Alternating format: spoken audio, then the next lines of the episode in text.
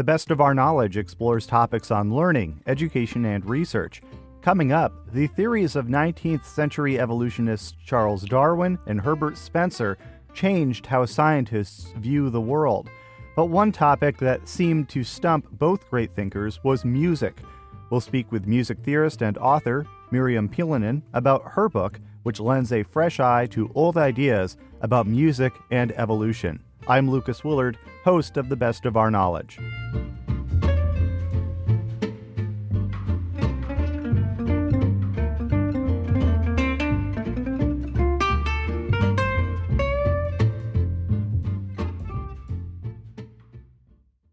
You're listening to The Best of Our Knowledge. I'm Lucas Willard. The evolutionary theories of Charles Darwin and Herbert Spencer were revolutionary in how we view the natural world. The two 19th century writers exchanged letters throughout their lifetimes, and music interested both men and also, in some ways, eluded them. Music theorist Miriam Piilonen critiques their views and how they're interpreted today in her book, Theorizing Music Evolution Darwin, Spencer, and the Limits of the Human.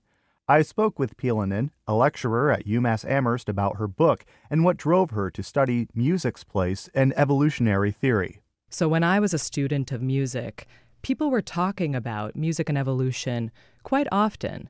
And I started to read about it. I thought it was very interesting. My father's a scientist, he's a physicist. So I was interested in music and science, very curious about how people were talking about music from a scientific perspective, and then more specifically from an evolutionary perspective. And when I first started reading about it, I was quite skeptical, not because I was skeptical of evolution, but because I was skeptical of how music was being talked about by these evolutionists. So that's really the start of my interest is I was skeptical of how people were writing about, talking about, theorizing about music from an evolutionary perspective. And so, in, in your book, Theorizing Music Evolution, you focus on two main evolutionists and thinkers from the 19th century Herbert Spencer and Charles Darwin. And people today are probably very familiar with Charles Darwin, if not just his name. People are maybe less familiar with Herbert Spencer if they're not a psychologist. So, could you perhaps give me a little background about Herbert Spencer and who he was. Nice. Yes, absolutely. Just like you said, Darwin is often the mascot of evolutionary theory, especially in the United States in Western culture. Darwin is the more familiar of the two. As I started to research, and I started with Darwin because he was the big name, I started to discover through my reading and through my studies of 19th century evolutionism, I started to discover just how important Spencer was to this history. And he was important for many reasons. First of all, he was important because he was theorizing about evolution before Darwin. That's not so unusual. There were many, many people theorizing about evolution. And the idea of evolution goes back centuries or even millennia. But Spencer was the big name in 19th century Victorian Britain. Everyone knew Spencer's name. He was publishing a lot. He was estimated to be the first philosopher, the first published author to publish over a million copies of his books during his own lifetime. So uh, I started thinking about like why is it that we name Darwin instead of Spencer when Spencer was so significant to the discourse in the 19th century. And as I learned more and more about Spencer, I didn't just discover that he was tremendously influential to Darwin on the topic of evolution, but he was also influential to Darwin on the topic of music evolution. And he had what was the more popular of the two. His theory of music was more popular than Darwin's. And they had a bit of a debate. And that's really the center of my book is the debate between Charles Darwin and Herbert Spencer about the origins and functions of music. And you do follow correspondence between the two throughout their lives, really. Mm-hmm. Um, where do Darwin's ideas on music line up with Spencer's ideas on music? Because they did initially, in their early writings, communicate about music. It wasn't something that they shied away from. Exactly, yes. Darwin was tremendously influenced by Spencer, and his ideas are often quite similar to Spencer's on the topic of music. And just to give one specific example, Darwin was very influenced by Spencer's idea of reflex action. So, for Spencer, what was special about him was he was decentering this godlike view of humanity and how the human species came to be. And in thinking about music, he did not refer to a divine origin for music. Instead, he referred to a material origin for music. So the idea that music isn't coming to our heads from some god or gods plural, but rather is coming to us through our bodies and through the ways that our uh, species have evolved. So for him, music is a reflex action. It's something that uh, human beings specifically do because of their reflexes. And Darwin found that to be a very convincing and very persuasive idea. So he wrote about reflex action and he cited Spencer on the topic of music. Now, where they diverge, and I think this is what's really interesting about the two of them, they diverge on how they define music in the first place. So, to keep this nice and short, Darwin thinks of music as a very expansive thing and something that not just humans do, but that certain animal species do as well. So, for Darwin, the chirps of birds or the squeaks of mice, those are musical expressions. And he theorized about the difference between what he calls a note and a noise. And so for him, music is filled with notes and things that are not musical or that have a different kind of meaning to them. That's noise. Now, for Spencer, he thinks of music as something that only humans can do. Music is a special, evolved, more progressed version of language. So for him, bird sounds, mouse squeaks, those don't count. That's nature. That's that's animalistic expression. Those are reflex actions of a different kind. Uh, and to, to summarize the two, you could think of them as disagreeing about how they define music versus language. So for Darwin, music and language uh, are related because music evolves into language. Spencer thinks of it the opposite. He thinks of uh, language evolving into music. And one more thing about this I think that if we look at these examples of how these two thinkers think about music evolution, we can discover more about how they differed when they thought about what evolution is. So, how Darwin thought about music points to an idea of all of nature sort of evolving together, whereas for Spencer, it's a teleological process that has one direction from unevolved to evolved. He's very hierarchical about it. That's why for Spencer, it's easy to think about a phrase like survival of the fittest. Spencer is the one who coined that phrase. So for him, evolution has a direction, it goes forward, it has a telos, it has an endpoint, it has a goal, which for him is increased complexity. For Darwin, on the other hand, uh, he doesn't think teleologically about evolution. It's not that things are getting more evolved. It's that we can think about how things change gradually over the course of many generations. In uh, particular to Darwin, you write about how his ideas on music and evolution are rooted in biology and sexuality, mm-hmm. but also of aesthetics. Yes. And you do a lot of pointing out of who Darwin was a white man in the 19th century in Victorian times and how that influenced his thinking too. Why did you decide to draw this element of aesthetics and what you perceived of, of Darwin's world when he was actually writing these essays? Hmm. Well, the short answer is that I think of myself as coming at these questions from the humanistic side. In the in the academy, we sometimes think about a divide between the sciences and the humanities. I'm trying to bridge that gap. Obviously, this book is a little bit about art, humanistic thought, and it's a little bit about science.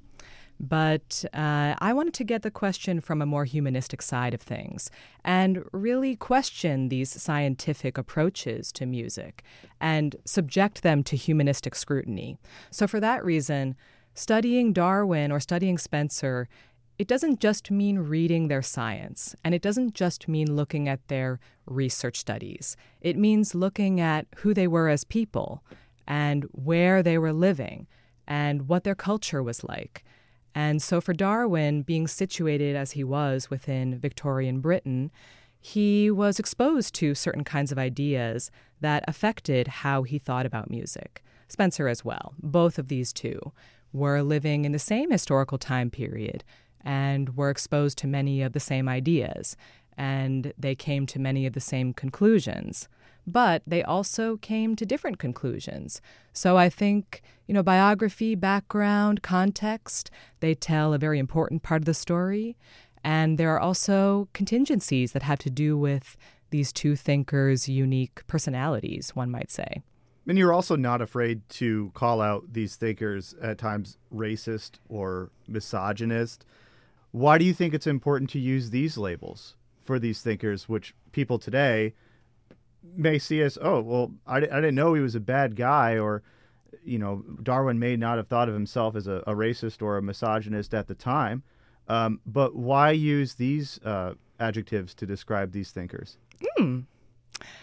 Well, I think misogynist is a very accurate and useful term for thinking about Darwin and, and Spencer as well. I focused more on Darwin's view of gender and sexuality in the book because it's so important to his theory of evolution and so important to his theory of music. The way that he thought about music was very closely bound up with his ideas about sexual selection. And sexual selection is a special term that Darwin came up with that he thought of in tandem with natural selection, another important term for him, but not exactly the same. So for Darwin, natural selection means the the creatures that are better fit for their environment tend to survive and flourish, and therefore they pass on their genes. For the concept of sexual selection, he thought about this as having something to do with mating patterns. So, like, how do different creatures choose their partners and how do they populate? Uh, how do they reproduce?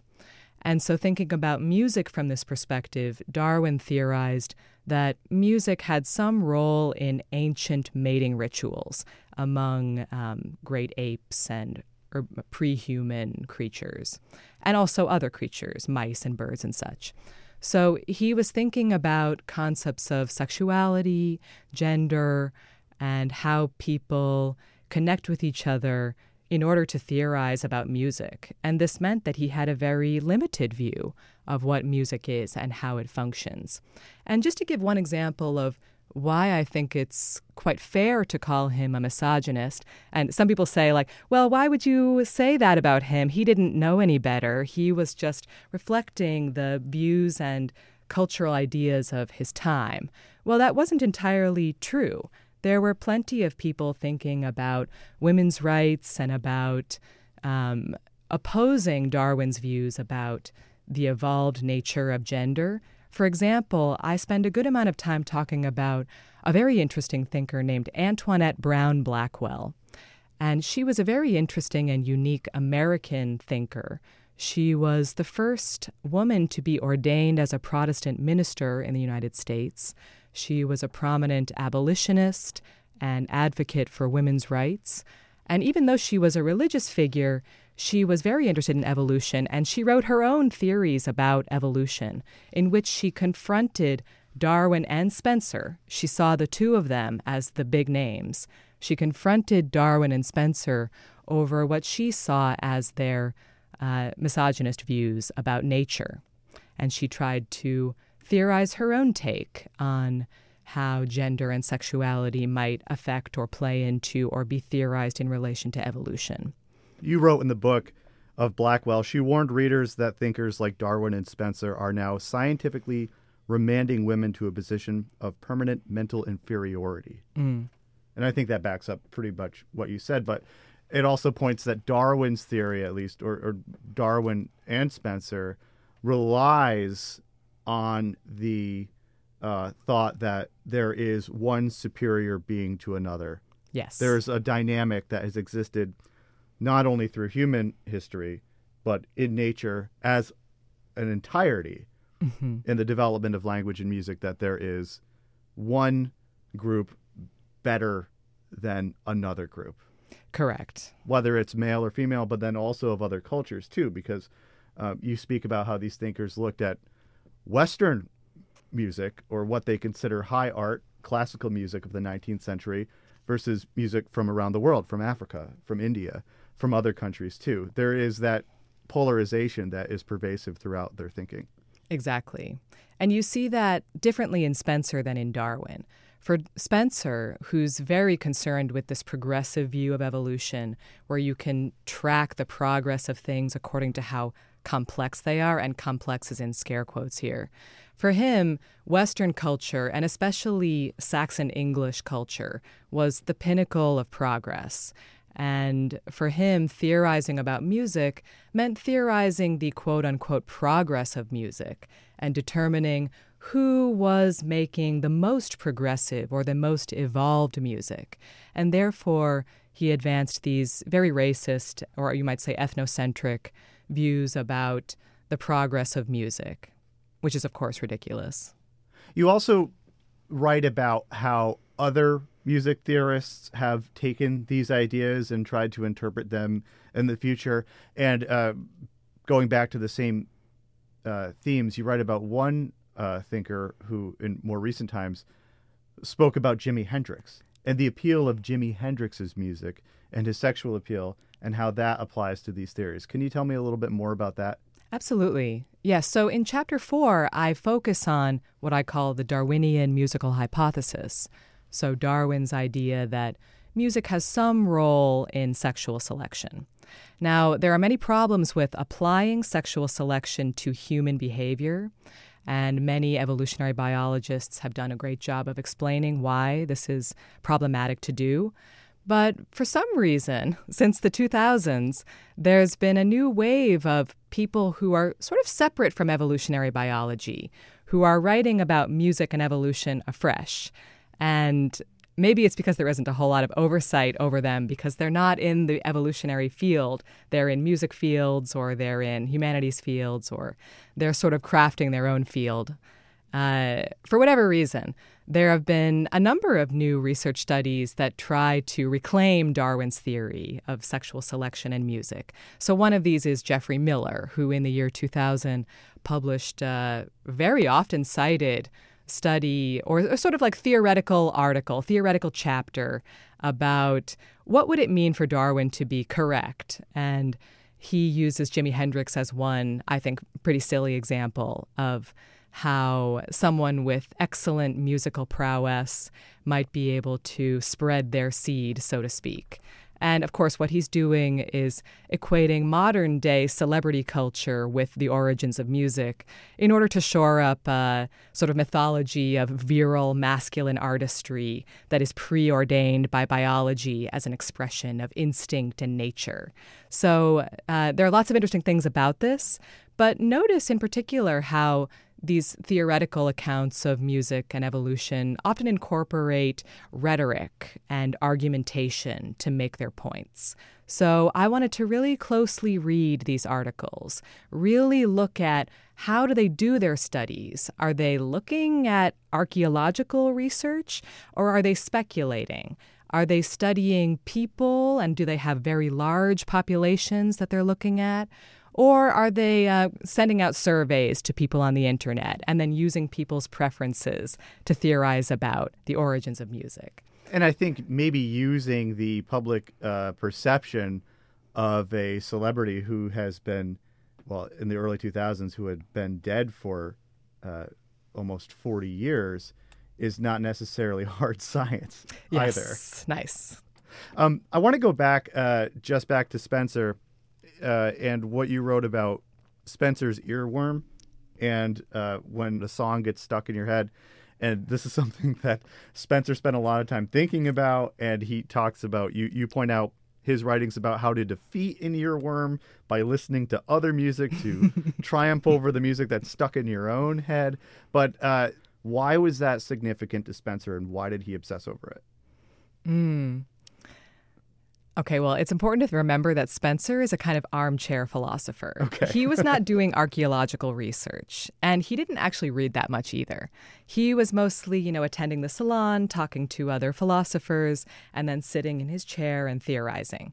So for him, his own experiences are very important to how he thinks about evolution and he had a love for music. He wasn't a musician, like, he didn't learn to play instruments, but he loved music. He often wrote about how music uh, helped him feel better if he was feeling nervous. He had many nervous syndromes. He talked about music soothed that for him. And he had many earworms. He often talked about having songs stuck in his head. And one of the things that that made him think was why do I have this something that's playing in my head on its own? I'm not controlling it, and I can't stop it, even if I really want to. So, what does that mean? And for him, what that meant was something about subjectivity, something about selfhood. Who am I? What do I think? Where do I stop and my environment begins?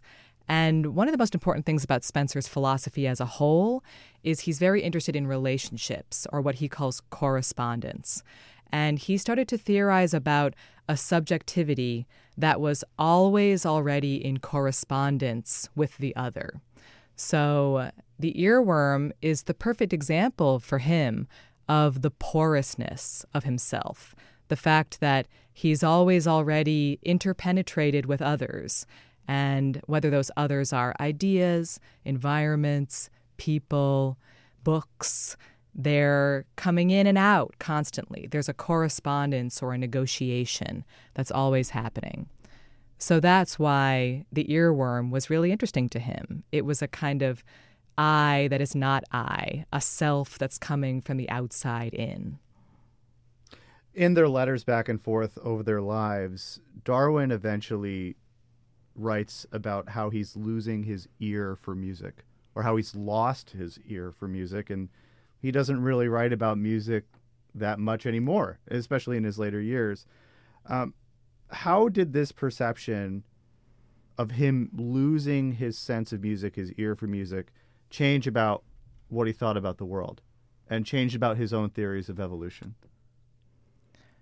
Mm, i think that the fact that he claims to have lost his sense for music, it both affected his theory of music and evolution and was affected by his theory of music and evolution because he eventually abandoned his efforts to theorize about music. He wrote to his daughter Henrietta, uh, you know, midway through his career, I'm writing about music and evolution in my new book, Expression of the Emotions in Man and Animals, but I really have nothing interesting to say. And I fear that I won't, you know, I won't be able to finish or I won't be able to, to say anything of interest. And he left the matter ultimately to more musical thinkers like Spencer. And so he gave up on the idea of music and evolution. It was too tricky for him. And another reason why I think it's interesting that people try to reclaim him now is because even he wasn't totally convinced by his theory of music. So, for one reason or another, he stopped thinking or writing about music and evolution. And I think that over the course of his life, he, in his mind anyway, created a sharp division between science and art. And he really leaned into the science side of things. That was his specialty. That was where he was getting attention. That was what he was known for, what he was comfortable with. And as he became more and more scientific, he claimed, as these are his words, that his mind became a machine for grinding out facts. And he lost his musical taste and interest. So, and he thought of this as kind of a sad thing. He he missed his youthful exuberance for music and uh, sort of bemoaned the fact that he didn't feel as drawn to it anymore and wished that he could rebuild it or reclaim it. And maybe if he had written one more thing about music and evolution, we would know what the connection there was and what he finally thought about it. But unfortunately, that's really the end of the story for Darwin and and music. He he eventually thought of himself as not a musical thinker. What can you tell me about doing this research and writing this book? How did it inform your own thoughts about music? I know that in addition to an author and a lecturer and a music theorist, you're also a musician. Uh, so, did going through these letters and this correspondence from the 19th century and researching these ideas and how they're interpreted up into the 21st century, uh, has that informed your own process in creating art? Absolutely, it has. And here's the truth of it. When I first started this work, I was really undecided about what the future of my research career would be. I wasn't sure if this book would be a stepping stone to more studies of music and evolution. Now that I've finished this project, and now that I've written what I wrote in the conclusion, especially, I probably will not continue working on music and evolution. I personally do not think that evolutionary science is the right method for theorizing music. It's too distal a theory, and by that I mean it's too big. If you want to define music according to evolution, then you have to have a very narrow definition of what music is. You have to have a testable definition of what music is. I say in the book that evolutionary theories of music are ontologies of music. They are telling us or they involve a process of ontologizing music or deciding what it is. For me, as an artist, maybe not even as a musician, I found that very creatively stultifying, thinking about music as something that must adhere to one or another evolutionary theory. And the conclusion that I came to is that I don't know what the origins of music are. I don't know what the function of music is. I do not yet know what music can be. And for me as an artist, that's much more creatively fulfilling and freeing than adhering to an evolutionary account. So, the wonderful thing about finishing this project for me is that I have felt so much more creatively open, and I have felt as a teacher that I'm able to address and invite my students into an environment of learning in which they can question what music is and in which they can discover and help me discover what music might be or not be. Miriam Piilonen is a music theorist and professor at UMass Amherst and the author of Theorizing Music Evolution Darwin, Spencer, and the Limits of the Human, published by Oxford University Press. This is the best of our knowledge. I'm Lucas Willard.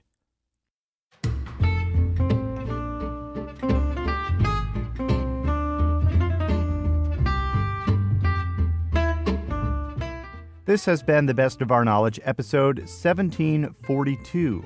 The Best of Our Knowledge is a national production of WAMC, Northeast Public Radio. Thanks to associate producer Jody Cowan. The latest on all National Productions programs is available via the Airwaves newsletter and our flagship station's website, WAMC.org. Until next time, I'm Lucas Willard.